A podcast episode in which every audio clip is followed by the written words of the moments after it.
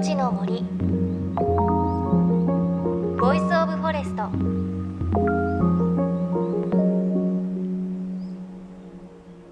おはようございます。高橋万里恵です。7月に入り梅雨のねジメジメした日が続いていますがいかがお過ごしですか？あの私先日ですね県をまたいでの移動が大丈夫になったということでお仕事で広島に行ってきました。広島の市内ではなく今回訪れたのは呉市にある倉橋島という島に行ってきました。島なんですけれど車で橋を渡って行ける島になっています。あのそこに日本の渚100選に選ばれている素晴らしいビーチ桂ヶ浜というところがあってそこに行ってきたんですが倉橋島自体は2年前の西日本豪雨の時はこう道がね寸断されたり被害があった島だったんですが今は道も綺麗になっていてで訪れた日はすっごくねお天気が良かったんですよ。なのでビーチでは子供たちがねこう釣りをしたりチャプチャプ遊んだりあと我々はサップをしたりあとビーチの横がカフェになっているのでそこのカフェでランチをしたりと一応取材なんですがあの広島楽しませていただきました。なんかこう広島の観光というとまあお好み焼きを食べて厳島神社に行ってなんていうのがメジャーで私も何回も楽しませていただきましたが新しい広島の一面。うわこんなに海綺麗なんだ。レジャーこんな楽しいんだっていうね一面をね見てきたので来週一部の地域を除いてハンドインハンドという番組で放送しますのでよかったらぜひ聞いてみてください。ね夏になって観光ができるようになったらぜひね訪れていただきたいななんて思います。さあ JFN38 曲を結んでお送りします。命の森 Voice of Forest。今週も香川県小豆島山田オリーブ園の山田則明さんのインタビューをお届けします。オリーブの木を枯らしてしまう害虫オリーブアナアキゾウムシをひたすら自分の目で探して取り除くというシンプルなアイディアと地道な努力で日本初の有機栽培のオリーブ作りに成功した山田オリーブ園。ただ園主の山田さんはそこで満足をする方ではないんです。さらにもっといい方法がないのか日々模索しています。でその一つがオリーブアナアキゾウムシの天敵を探し出してその力でゾウムシを駆除するという方法なんですがどうやらこの方法ちょっと難しいみたいなんです。そこで山田さんはどうしたのか続きをどうぞ。多分天敵がですね少ない最大の理由が夜動く虫なので夜行性の虫じゃないと食べてくれないんです。で、夜に活発に動く虫じゃないとダメなので、例えば大きなムカデとかですね、虫ではないですけども、カエルとか、要するにトカゲの仲間とか、そういったものも飼育箱に入れて食べないかなって見たりとかですね、してみたんですけども、でも結局殻が硬くって、美味しくないのか、あと固まって動かなくなるのか、からかわからないですけども、やっぱり食べる虫っていうのは今のところ見つかっていません。結構最強ですね、あんなちっちゃいのに。そうなんですね。だから、そういう、まあ結局、今もう天敵は諦めて、ちょっと違う形でできないかっていうんで、これは AI を使ってゾウムシを捕まえるみたいな方法を、ちょっと、あの、会社さんと話をちょっと始めたところですね。AI がオリーブアナギゾウムシを見つけるんですか？結局、天敵に頼ってたらいつまでたってもできないんで、人間が捕まえようと。で、ゾウムシの天敵は今も人間である僕だけなんですけども、えっと、ゾウムシ捕まえるのが難しいのは、ゾウムシってすごい見つけにくいんですね。見えにくいんです。なんですけど、AI の画像認識のシステムを使うと、割と簡単にですね、オリーブアナキゾウムシがいるっていうのが見つけられるんですね。で、今のところまだ僕の方が、あの、飼ってるんですけども、うちの嫁さんよりは少なくとも、あの AI の方が先に認識します。で、AI はどんどん賢くなる。たくさんたくさん見ると、どんどん識別の精度が上がっていくので、多分、いろんなことをどんどんどんどん見せてるうちに、AI の画像認識によってオリーブアナキゾウムシを見つけることができるようになってくると考えています。すごい進化してますね。そうですね。はい。この3年ぐらいで AI がと行くま行くと思いませんでした。オリーブのその栽培でというか、いわゆる国がですね、考えているのは大規模化なんですね。大きな畑に、例えばオリーブもたくさん植えていこうと。で、効率を上げていこうという話なんですけども、ただ、実はですね、余ってる畑って、こういう小豆島みたいなところって、小さな畑がいっぱい余ってるんですよ。大きな畑なんかもうないんです。大きな畑ではたくさんお米作ったり、いろんなものがすでに作られていて、小さな畑がたくさん余っていて、それがどんどん山に帰ってます。で、AI を使った、まあ、AI、それは例えばドローンに積むとか、ラジコンに積んで、ゾウムシをこう見つけていくようなロボットを作っていきたいと思ってるんですが、そういうのって既存のその技術で転用すればできるので、それほど高い機械、コストをかけなくても開発できると思ってるんですね。なんで、要するに何千万もする機械を使って農業をするのではなくて、10万とか20万の AI ロボットでゾウムシが見つけられるんであれば、小さな畑もどんどん使えると思ってるんです。で、そうすると日本にはそういった畑っていっぱいあるんですね。小さな畑が。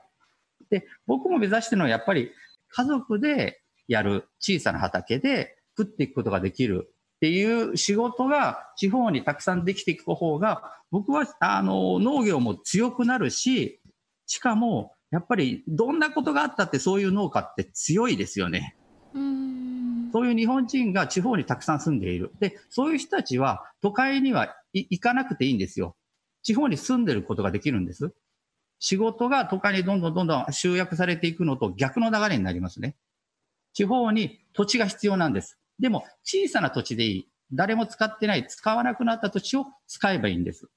ただし、その時に素人が、サラリーマンがやろうと思っても、なかなかいろんな技術が難しくって、できないんですけど、そこの専門的なことを AI にやってもらう。ああ、そっか。ってことですね。だから何でもかんでも AI でやるというよりは、例えばゾウムシの場合は、ゾウムシを認識するとこだけを AI, AI を使うんですね。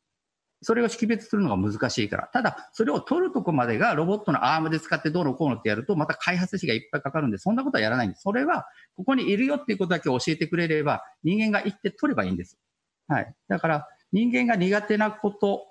しかもそれを賢く AI にやらさ、やってもらうということによって、えっ、ー、と、AI がどうのこうのというよりは、農業の形が変わると今もうどんどん山に帰っているような畑からいろんな農作物を作れるようになってくるということをちょっと、なんだろう、夢みたいな話かもしれないんですけども、ただ技術的にはもうそこまでいってるはずです。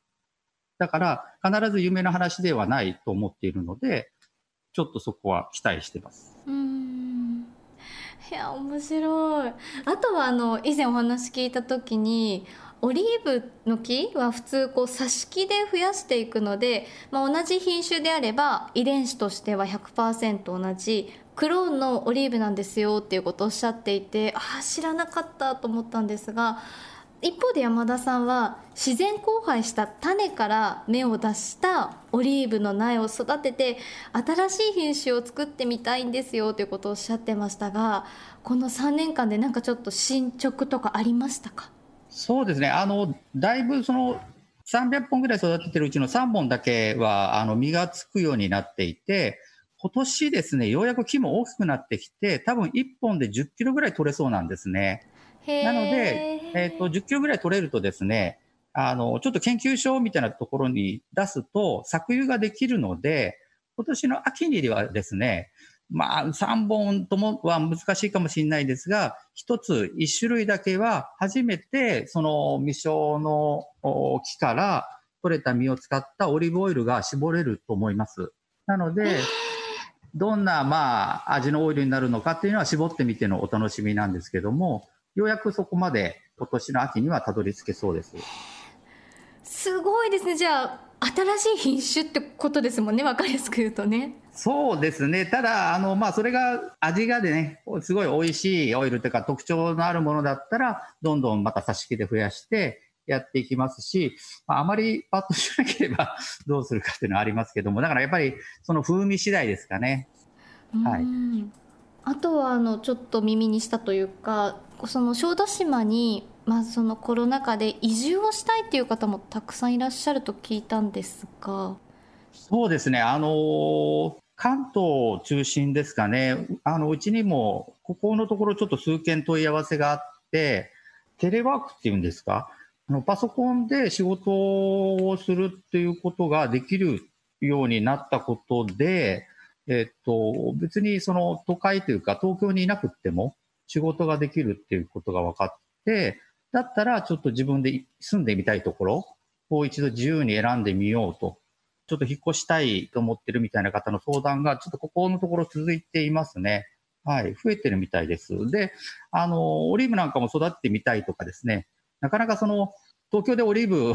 何本も植えて育てるっていうのは難しいと思うんですけども、こちらに来るとですね、まあ、そういう意味では畑もたくさんありますので、オリーブなんかも育てながら、仕事はもともとやっている仕事を済ましながら、あの、引っ越したいけども、例えば、空き家はあるでしょうかとか、そういったご相談が、あの、何件かあります。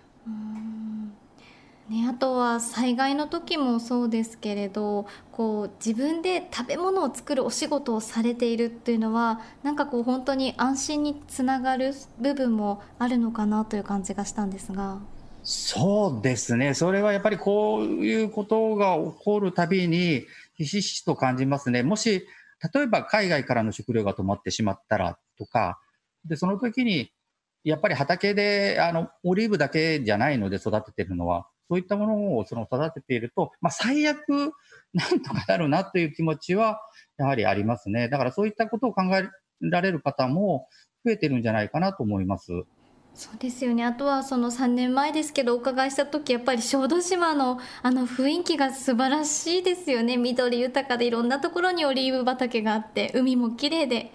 そうですね。はい。ののんびりその暮らすにはすごく海もあり山もありいいところだと思います。いやもうお話ししてて行く気満々なので我々スタッフも私も。なのでまたぜひ落ち着いたら遊びに行かせてください。はいぜひお越しください。はい今日はありがとうございました。ありがとうございました。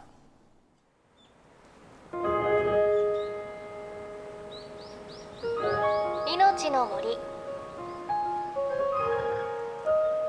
Voice of Forest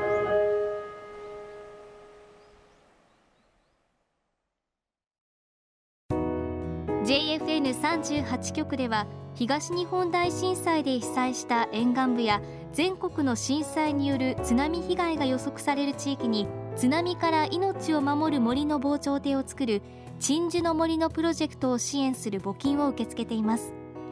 この命を守る森づくりに取り組んでいる AIG 損保は中小企業のリスクにフォーカスした損害保険のラインナップビジネスガードを法人会納税協会会員の皆様に提供しています。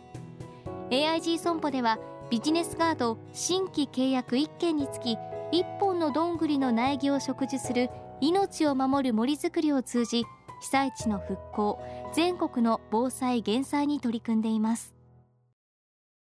命の森 Voice of Forest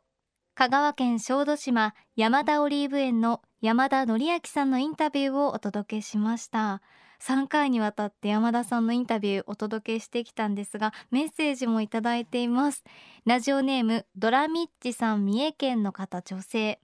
山田さんの有機栽培のオリーブ園の話。害虫と一緒に暮らす生活面白かったです。山田さんの熱心さ伝わりました。そうなんですよね。山田さん本当に熱心ですしオリーブアナアキゾウムシは山田さんにとっては天敵だと思うんですけどあのそんなことなく本当にね愛情深く見守っているんですよね。初めてお会いしたのが3年前小豆島でお会いしてその時はオリーブアナアキゾウムシを自分の目で見つけて毎朝3時とか4時に畑に行って1匹ずつ取っているんですということをお話しされていてそれから3年経ったインタビューではなんと新しい品種もできているしドローンでアナアキゾウムシを探そうとしているということで本当に進化されているなという感じがします。ブログ拝見してみると実際に AI を使った実験をされていてこのパターンだと53%オリーブアナアキゾウムシだと認知しましたとかあの本当にこう試行錯誤をされていて多分さらにもう3年経ったぐらいでお話聞いたらもうきっとドローンで見つけてね山田さんはもう本当悠々自適な生活をされてるのかななんて思いますがねお話にありましたがいいですよね。AI ロボットを使って小さい畑でもオリーブ園しかもそれを有機栽培でできるようになるってことになったら日本中で使われてない小さい畑でも可能性がいろいろ出てくるのでいいなと思いました。またねちょっと今コロナでなかなか会いに行けませんが落ち着いたらまたぜひ山田オリーブ園でお話ね伺いたいななんて思います。そして山田さんの本現在発売中です。これならできるオリーブ栽培。あのプロの方はもちろんそうですが私たちもお家で楽しくこうオリーブを楽しむ方法なんかも書いてあるのでぜひチェックしてみてください。命の森 Voice of Forest。お相手は高橋万里恵でした。この番組は AIG 損保の協力でお送りしました。命の森。 Voice of Forest。